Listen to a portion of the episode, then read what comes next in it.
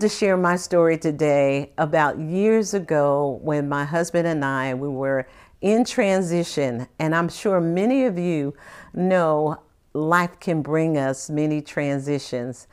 And so we were working walking through a transition where we uh, we were good for taking care of our bills and our responsibilities.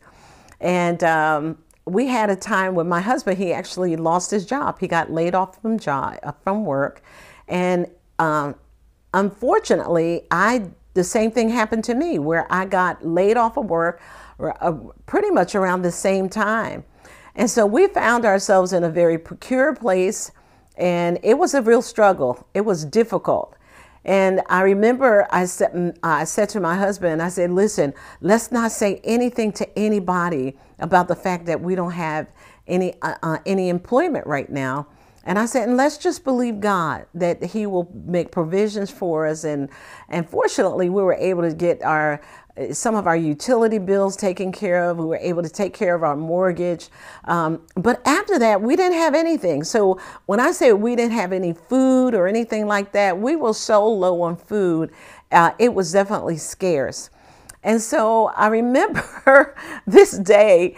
Um, it was a Saturday uh, that oh I think I think it was a Saturday, but I remember my husband's grandmother came to our home, and when she came to our home, she had loads of groceries. She had like six bags of, of groceries, and and uh, Pop Pop had made a, a huge container of peach ice cream. That's my favorite. And so here, and I said to my husband, I said, Did you tell them that we, we weren't working? He said, You told me not to tell anybody. I didn't tell anybody anything. But look at God's provision. God had sent his grandma, well, she had never done that before.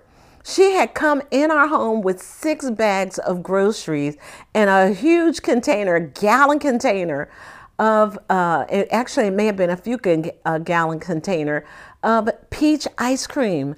Wow, that was God's intervention for our lives where we said nothing to no one. Our kids were very small. Um, but you know, here again, we see God's faithfulness. God is faithful to meet us whenever we have a need. And listen, you know what He tells us? Cast the whole of your care upon me, for I care for you.